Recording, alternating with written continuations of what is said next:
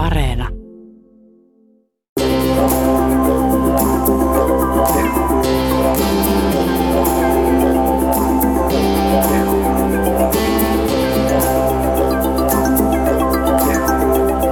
Saarnaajat. Uskonnollisen Kenneth Copeland Ministries brändin 1970-luvun tienoilla perustanut teksasilainen Kenneth Copeland tuhoaa koronaviruksen puhaltamalla sen päälle Jumalan tuulen. Copeland lupaa, että hänen kauttaan välittyvä Jumalan henkäys tuhoaa COVID-19-viruksen ja sen muunnokset eikä virus pala enää koskaan. Nykyään jo yli 80 ikämies ja multimiljonääri Kenneth Copeland on luonut miljoona omaisuutensa katteettomilla lupauksilla ja elämäntyöllään puhaltanut häneen uskovien rahat. Minun nimi on Raimo Tyykiluoto ja asiantuntija vieraana on Saarnaetsarjaa tekemässä kanssani tohtori ja kulttitutkija Ilkka Vakkuri. Ilkka, Jumalan henkäys taitaa Kenneth Copelandin käsittelyssä muuttua Jumalan huokaukseksi. No, joka tapauksessa kyseessä on aivan ainutlaatuisen häikäilemätön eh, tällainen sanajulistaja. Siis hän kääntää raamatun lauseet ihan miten sattuu. Hän ei oikein osaa raamattua, puhumattakaan mitään alkukieliä. Eli hän lukee raamattua ihan omalla, oman mielensä mukaan ja tulkitsee sitä oman mielensä mukaan. Ja se on aika vaarallista, koska hän nimenomaan antaa ymmärtää – että ainoastaan hänellä on se oikea ymmärrys. Hänellä on se ainut voima lopettaa joku tämmöinen koronavirus. Ja hän on myöskin, kun häntä haastatellaan tämän poispäin, niin hän on hämmästyttävän röyhkeä näissä kommenteissaan. Että sanotaan näin, että on se aika erikoista, että hän perustelee loistojettiensä ajamista, että hän ajaa suihkukoneella paikasta toiseen. Hänellä on monta kotimallinnolle, ulkomallinnolle ja ties mitä, viisi konetta. Hänellä on lentokonetta huippukalliita niin hän muun muassa perusteli sillä, että hänen, hän ei halua matkustaa tavallisella vuorolennolla demonien kanssa, ikään kuin nämä matkustajat olisi demonia. Ja tämmöinenkin voi mennä lävitse, niin se tarkoittaa sitä, että tämä on erittäin voimakas vaikutti. Ja se on vaikuttanut Suomeenkin. Suomessa hän on ollut monien näiden meidän tämmöisten voimakkaasti äärihengellisten liikkeiden vieraana ja vaikutuspiirissä. Copeland toteaa Jumalan luovan myös niin suuren suorastaan saatanallisen kuumuuden aallon, että COVID-19 kuolee. Joo, siis nämä on näitä hänen, hänen vaimonsa myöskin TV-haastattelussa tai antoi ymmärtää sillä tavalla, että, että, he, että he välttävät näitä tornaadoja ja rajumyrskyjä, mutta että heillä todellisuudessa on kyky pysäyttää tornaado ja rajumyrsky. Eli nämä on tämmöisiä, jotka on siis tämmöisen rationaalisesta ihmisestä aivan mahdottomia juttuja siis. Mutta kysymys on siitä, että hän on vienyt sen äärimmilleen sen uskollisuuden, että nämä kannattajat uskoo mitä tahansa hän puhuu. Ja antaa rahaa, siis hänelle on tämä rahan kerääminen tietysti ykkösasia. Televisioevankelistan ihmettekojen kerrotaan välittyvän jopa television kautta. Tarinoiden mukaan Copeland on onnistunut parantamaan sairaita televisioruudun välityksellä. Tämä on hyvin tärkeää nyt meidän muistaa se, että tämä Amerikassa on tämmöinen kuin paranormaalien ilmiöiden tutkiminen. Se on ihan yliopiston oppiaine ja siellä on hyvin suurta satsausta tällaisiin tehty. Ja sen takia kaikki nämä tämmöiset tutkitaan ja mitään ei ole voitu osoittaa konkreettisesti tämmöistä tapahtuvan. Eli että siellä nyt olisi juuri Copelandin antiosta joku parantunut. Ja pitää muistaa se, että hän on rahaanen mies, niin jo vapaa liitto on ruvennut 100 000 dollaria sille, joka tekee koetelluissa olosuhteissa todistettavasti jonkun tällaisen ihmetteon. Tietysti meidän pitää muistaa, että siis ihmeellisiä tapahtumia tapahtuu, syöpiä paranee ja muita. Kysymys on, tapahtuuko ne Copelandin kautta vai kuka ne tekee. Ja, ja monet uskovat, uskovat, että Jumala voi parantaa. Ja, ja, mutta, mutta juuri se, että hän väittää olevansa se henkilö, ja kaikki keskittyy tässä kultissa hänen ympärilleen, tietysti jonkun verran hänen vaimonsa ympärille. Niin tämä on semmoista niin kuin, vaatii jo melkoista tämmöistä kulttiutumista. No, parantamisopit ovat eräs, ellei jopa kuitenkin tärkein Kenneth Copelandin brändin niin tuota kivijaloista. Millaisia nämä noin niin yleisesti ottaen ovat nämä parantamisopit? No sehän lähtee siis tällaisesta ajatuksesta, että Jeesus paransi ja sitten hän sanoi opetuslapsille, että te teette näitä tekoja ja paljon suurempia. No mihinkä se viittaa? Se on perinteisesti ymmärretty, että se tarkoittaa, että nämä opetuslapset julistavat sitä Jeesuksen sanomaa ja se sanoma saa aikaan ihmisissä muutosta ja kaikenlaista hyvää. Ei suinkaan eh, tämmöistä parannemisjuttua. Ja kun ajatellaan, että Jeesuskin paransi vain muutamia sen ajan ihmisiä, joka paikassa oli varmasti hyvinkin paljon sairauksia, eikä, eikä tuntunut olevan se parantaminen mitenkään niin kuin pääasia. Jeesus kielsikin sanomasta, että hän on parantanut joku se parantaminen oli enemmänkin tunnusmerkki siitä, että Jeesuksella on tämmöisen Jumalan siunaus puolellaan. Mutta nyt, että me lähdetään siitä, että juuri Kenneth Copeland olisi tämmöinen parantaja, ja että mistä se ajatus kuuluu, kuuluu aika oudosti raamatulta. Siis Paavalillakin oli pistin, eh, pistin tuota kannettavana ja, ja vaikuttaa enemmänkin, että se on karsimyksen teologiaa, mitä Uudessa testamentissa, eikä niin, että kaikista parantoisi. Ja minkä takia Jumalan pitäisi parantaa meissä kaikista mahdollisista sairauksista? Se tuntuu aika omituiselta. Se kristillinen sanomahan liittyy ennen kaikkea tuon puoleiseen, mutta totta kai sillä on oma merkityksensä, jos terveet elämäntavat ja muut. Mutta kun tässä on juuri se, että sun ei periaatteessa tarvitse mitään muuta kuin kokea se ihme. Ja kun näitä on tutkittu, niin on todettu, että Kende Copeland selvästi – välttää ottamasta parannettavaksi oikeasti vakavasti sairaita, vaan sellaisia, jotka joko näyttelee jotain sairautta tai sitten ne on semmoisia psykosomaattisia, että niistä voi saada niin kuin helpotusta. Että sitähän ei voi kieltää. Psykosonaattinen vaikutus tämmöisellä saarnaajalla toki voi olla.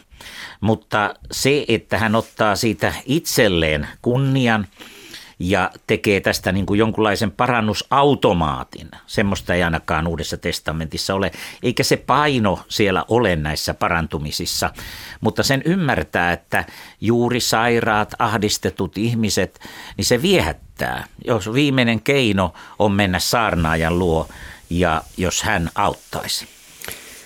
Evankelista Copeland on kehottanut ihmisiä lahjoittamaan edelleen varoja liikkeelleen, vaikka he joutuisivat työttömäksi. Jeesus on hänen mukaansa töitä tärkeämpi hyvinvoinnin lähde. Tällainen positiivisen tunnustuksen prosessi, jota kansankielellä voisi kutsua vastuuttomaksi puheeksi, se on itsepitosta, koska se kannustaa köyhiä väittämään itselleen, että pelkästään uskomalla he voivat rikastua. Joo, tämä on nyt siis aika vaarallinen asia, koska nyt se aiheuttaa se, mä on tässä monien niin amerikkalaisten kuin jopa suomalaisten kanssa keskustellut, että hyvin monet ihmiset, joilla on todellakin vaikeuksia, niin he tekevät hyvin huonoja ratkaisuja, koska he vakuuttuvat yhtäkkiä, että se heidän mielijohteensa onkin Jumalasta, pyhästä hengestä ja he saattavat ostaa asunnon tutkimatta sitä kunnalla hetki mielijohteesta, eivät seuraa asioita, he saattavat sijoittaa johonkin, josta tulee valtava tappio. Eli näitä ikäviä tarinoita on niin paljon, että tämä on hyvin kyseenalaista koko tällainen toiminta. Että kyllähän ihminen on, pitää myöskin varoa tekemästä vääriä ratkaisuja. Heti kun jos meille annetaan sellainen, että mitä tahansa me teemme, meidän mielemme sanoo, niin se on jotenkin Jumalan siunaama ja hyvä ratkaisu. Niin silloin se vaara, että tehdään aika paljonkin huonoja ratkaisuja. Ja yksikin huono ratkaisu voi aiheuttaa niin suuria ongelmia, että moni hyvä ratkaisu ei enää auta. Kenneth Copelandin omaisuuden arvo on useita satoja miljoonia euroja ja hän kertoi, että Jeesuksen mukaan Ministries-brändin arvo nousi pelkästään vuonna 2020 300 miljoonalla dollarilla. Televisioevankelistat myyvät yhdysvaltalaista unelmaa ja saavat sen sitten itse.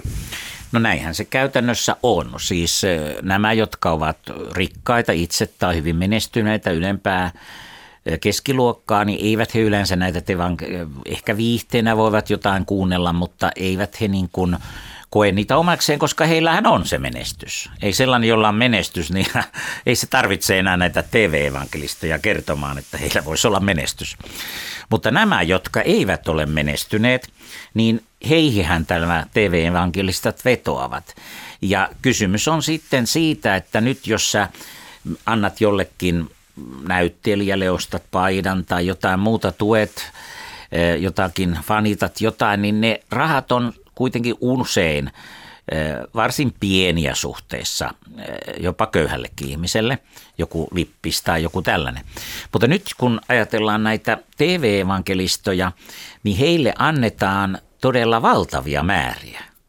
Ja kun joukkojakin on niin suuri määrä, niin siellä on jaossa niin suuri potti, että ja kun on olemassa niin sanottu verosuunnittelut ja muut, niin he käytännössä junailevat itselleen uskomattomia omaisuuksia ja he pystyvät tekemään erilaisia kikkoja. Esimerkiksi Suomessakinhan voi tehdä säätiön ja sitä kautta pyöritellä en ole erikoistunut siihen, mutta on kuullut asiantuntijoilta, että sillä tavalla voi tehdä melkein monia asioita, mm, ohittaa normaalit seurannat ja varallisuuden. Mutta joka tapauksessa niin, niin he toimivat niin, että he saavat maksimaalisen hyödyn. Esimerkiksi me ollaan puhuttu, että Putinilla on rakennuksia siellä sun täällä ja hänen ei tarvitse periaatteessa niitä omistaa. Niin nämä tekevät sen, että tämän ministry-brändin alla voi olla hienoja vaikka mitä. Ja he käyttää, heillä on käyttöoikeus ja kun nämä seurakunnat ovat luokiteltu voittoja tavoittelemattomaksi yhdistyksiksi tai tämmöisiksi, niin ei tarvitse maksaa mitään veroa. Ei näistä jeteistä. Koplandin kohdalla siinä on jopa taisteltu siitä, että verottaja rupesi häntä rankaisemaan. Ei enää uskonut, että viittä suihkukonetta kukaan tarvitsee. Ajatelkaa siis, saa viisi suihkukonetta täysin omaan käyttöön näin tämän ministrin brändin alla, näiden ihmisten varoin, eikä mä tarvitse maksaa yhtä ainutta senttiä veroa. Niin onhan se aika erikoinen järjestely. Ja hän on jäänyt kiinni usein siitä, että nämä jetit on mennyt jonnekin Havaille eh, selvästi lomamatkalle, mutta hän on sitten sanonut, että hän siellä lomamatkallakin tuumaa hengellisiä asioita ja ja keskustelee jossain, jossain hienossa paikassa uima-altaan reunalla jollekin. Mutta että tämä on niin kuin kokonaan oma maailmansa. Et me ymmärretään, että rikkaat tekevät tätä kaikkialla maailmassa, mutta nyt tässä on sellainen asia, että tässä niin kuin suoranaisesti harhautetaan ihmisiä, että kun he ikään kuin antavat menestystä sille saarnamiehelle, mitä enemmän ja paremmin hänellä menee, niin he ovat sitä osa sitä menestystarinaa ja se jotenkin vaikuttaisi positiivisesti heidän kanssa, heidän, heidän, heidän elämäänsä. Että toinen ajaa huippu hienolla suihkukoneella sinne sun tänne, niin eihän se nyt tavallisen ihmisen elämään mitenkään vaikuta. Copelandin veljeskunnan sananjulistusta on luonnehdittu myös terveys- ja rikkaus liikkeeksi, tai kun Ilkka olet kultteja tutkinut, niin voitaisiinko puhua jopa terveys- ja rikkauskultista? Tämä on, tämä on nyt hyvin mielenkiintoinen asia.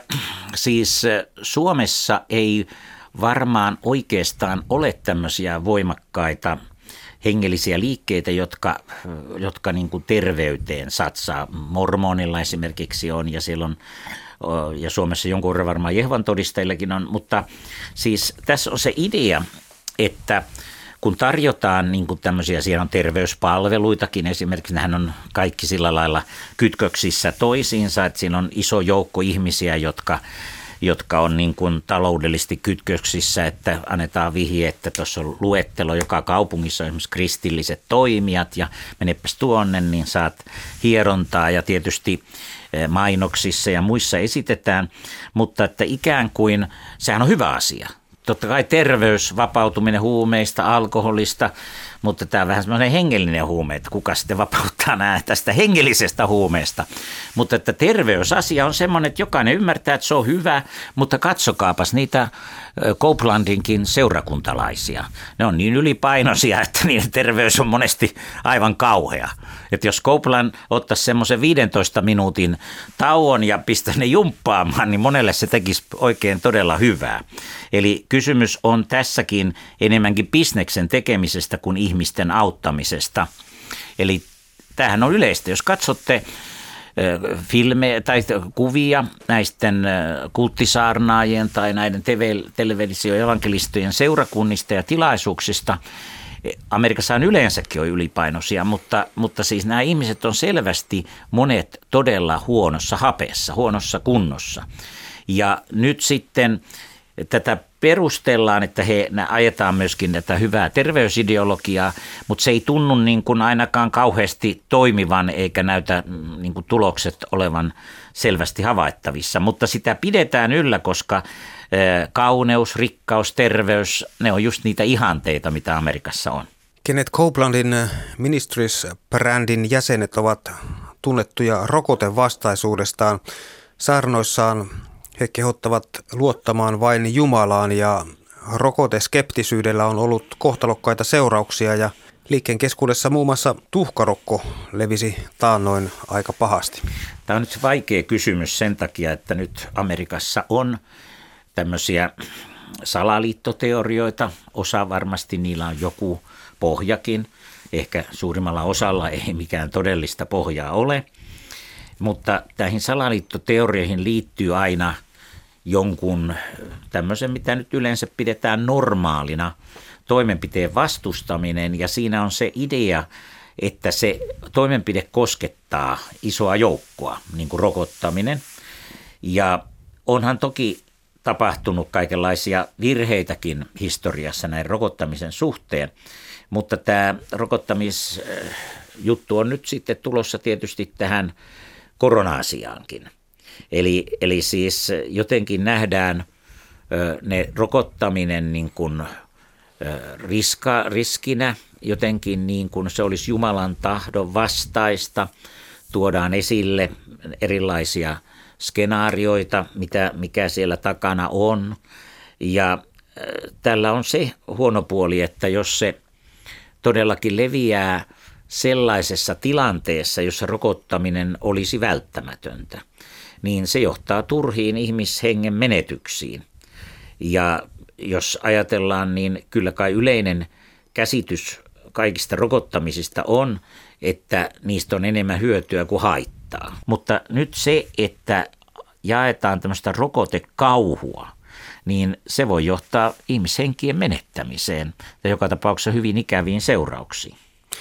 Kenneth Copelandin Ministres brändi on tullut tunnetuksi myös Matti Nykäsmäisistä sloganeistaan, kuten faktat ovat faktoja, mutta me tiedämme totuuden ja totuus voittaa faktat.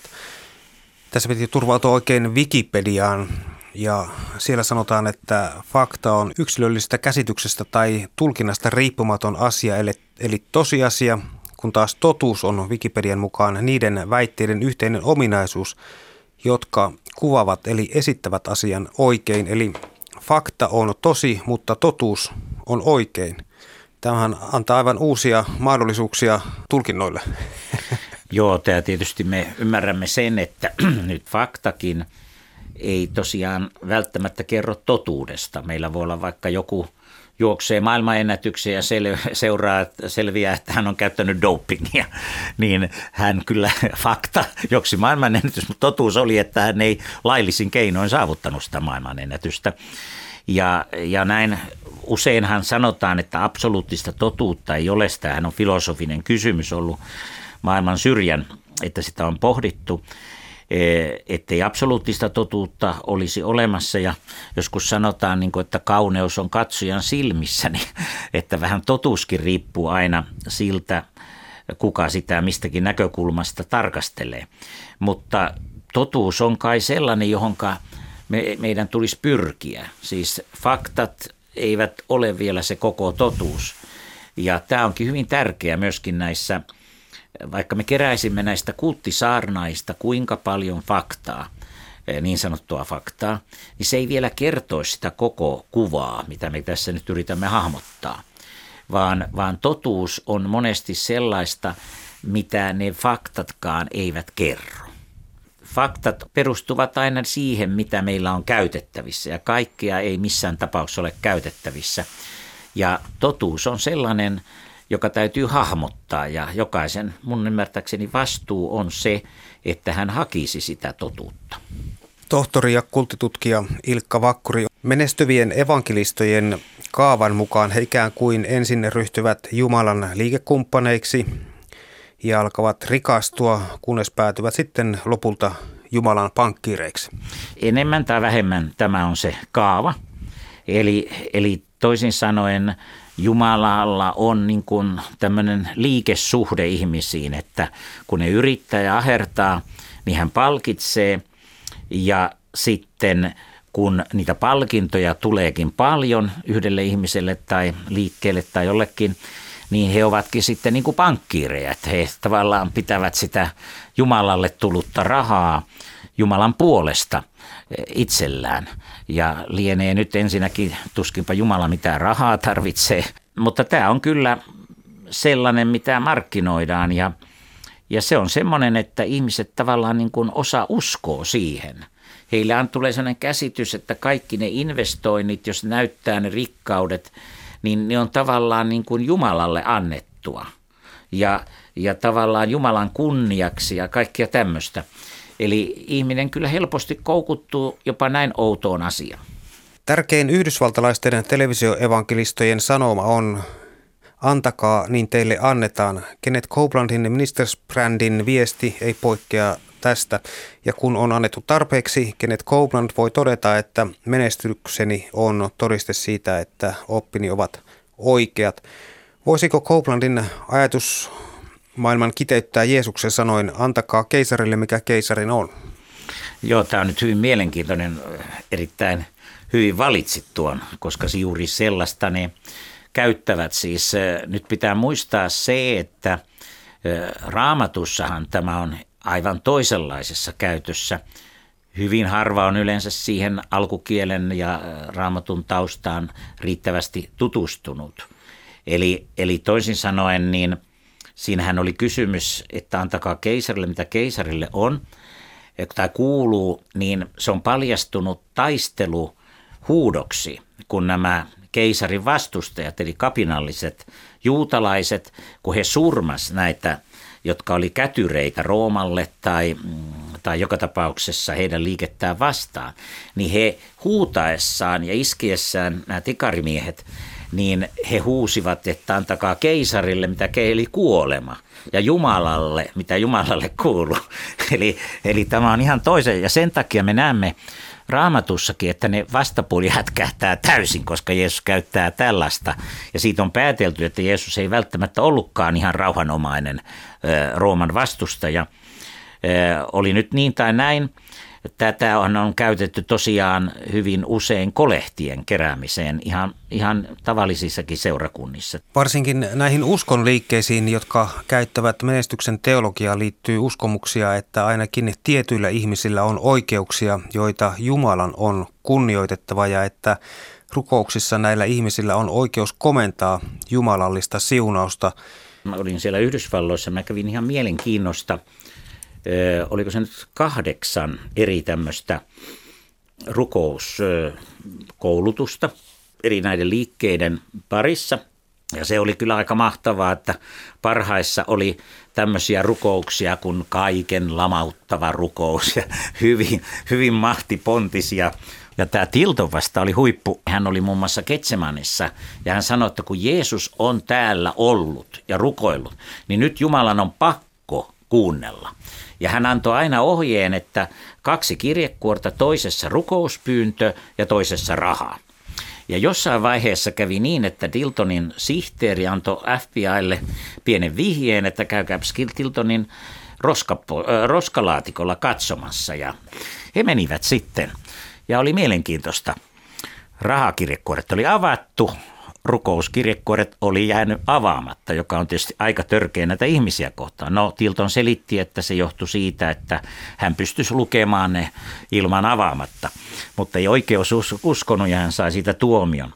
Mutta, mutta tämä vakava asia, että ikään kuin rukouksesta tehdään tämmöinen niin kuin, mystinen jonkinlainen loitsuaminen, jotakin, että jos me pyydämme, se perustuu tietysti joihinkin raamatun kohtiin, pyytäkää niin teille annetaan, mutta nyt senkin taustana on se, että pitäisi pyytää ihan toisia asioita kuin näitä rikkauksia tai jotakin sellaisia. Ja, ja että siinä on itse asiassa, että pyytäkää, että nämä ihmiset tyytyy Jumalan – antamaan osaan, siis sillä lailla ponnistelee, mutta että ne ei niin kapinoi Jumalaa vastaan ja monta muuta mahdollista selitystä. Mutta nämä kirjaimelliset on, että mitä tahansa pyydät, niin Jumala antaa. Meillä oli siellä aikanaan, oli yhdellä kurssilla, oli tämmöinen kuuluisa historian opettaja ja hän ei ollut kovin suosittu, suosittu niin sanottujen konservatiivien näiden piirissä, mistä nyt puhutaan, niin hän teki tämmöisen kompa kysymyksen, että on se kyllä Jumalalle aika monen ongelma, kun suurimman osa historiaa on ollut kristityt tapelleet keskeneen, sotineet. Ja molemmat puolet rukoilee ja polvistuu, että anna Jumala ja anna Jeesus meille voitto. Että kummalle puolelle hän sen antaa.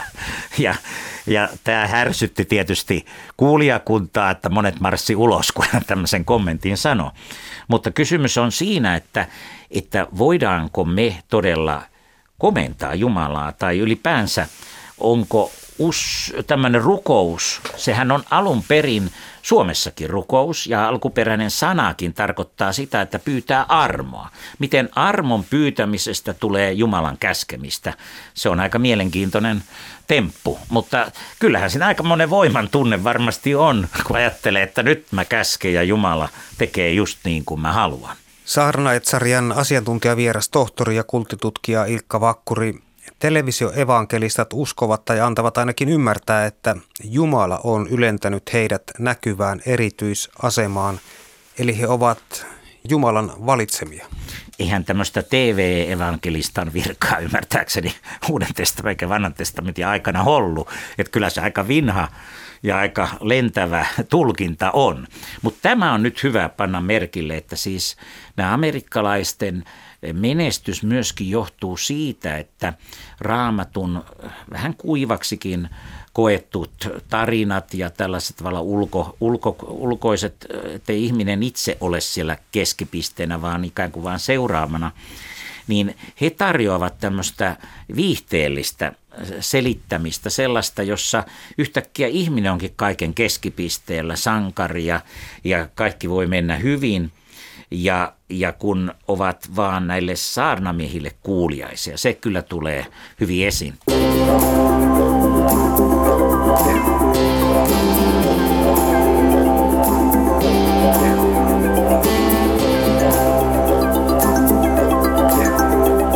Saarnaajat.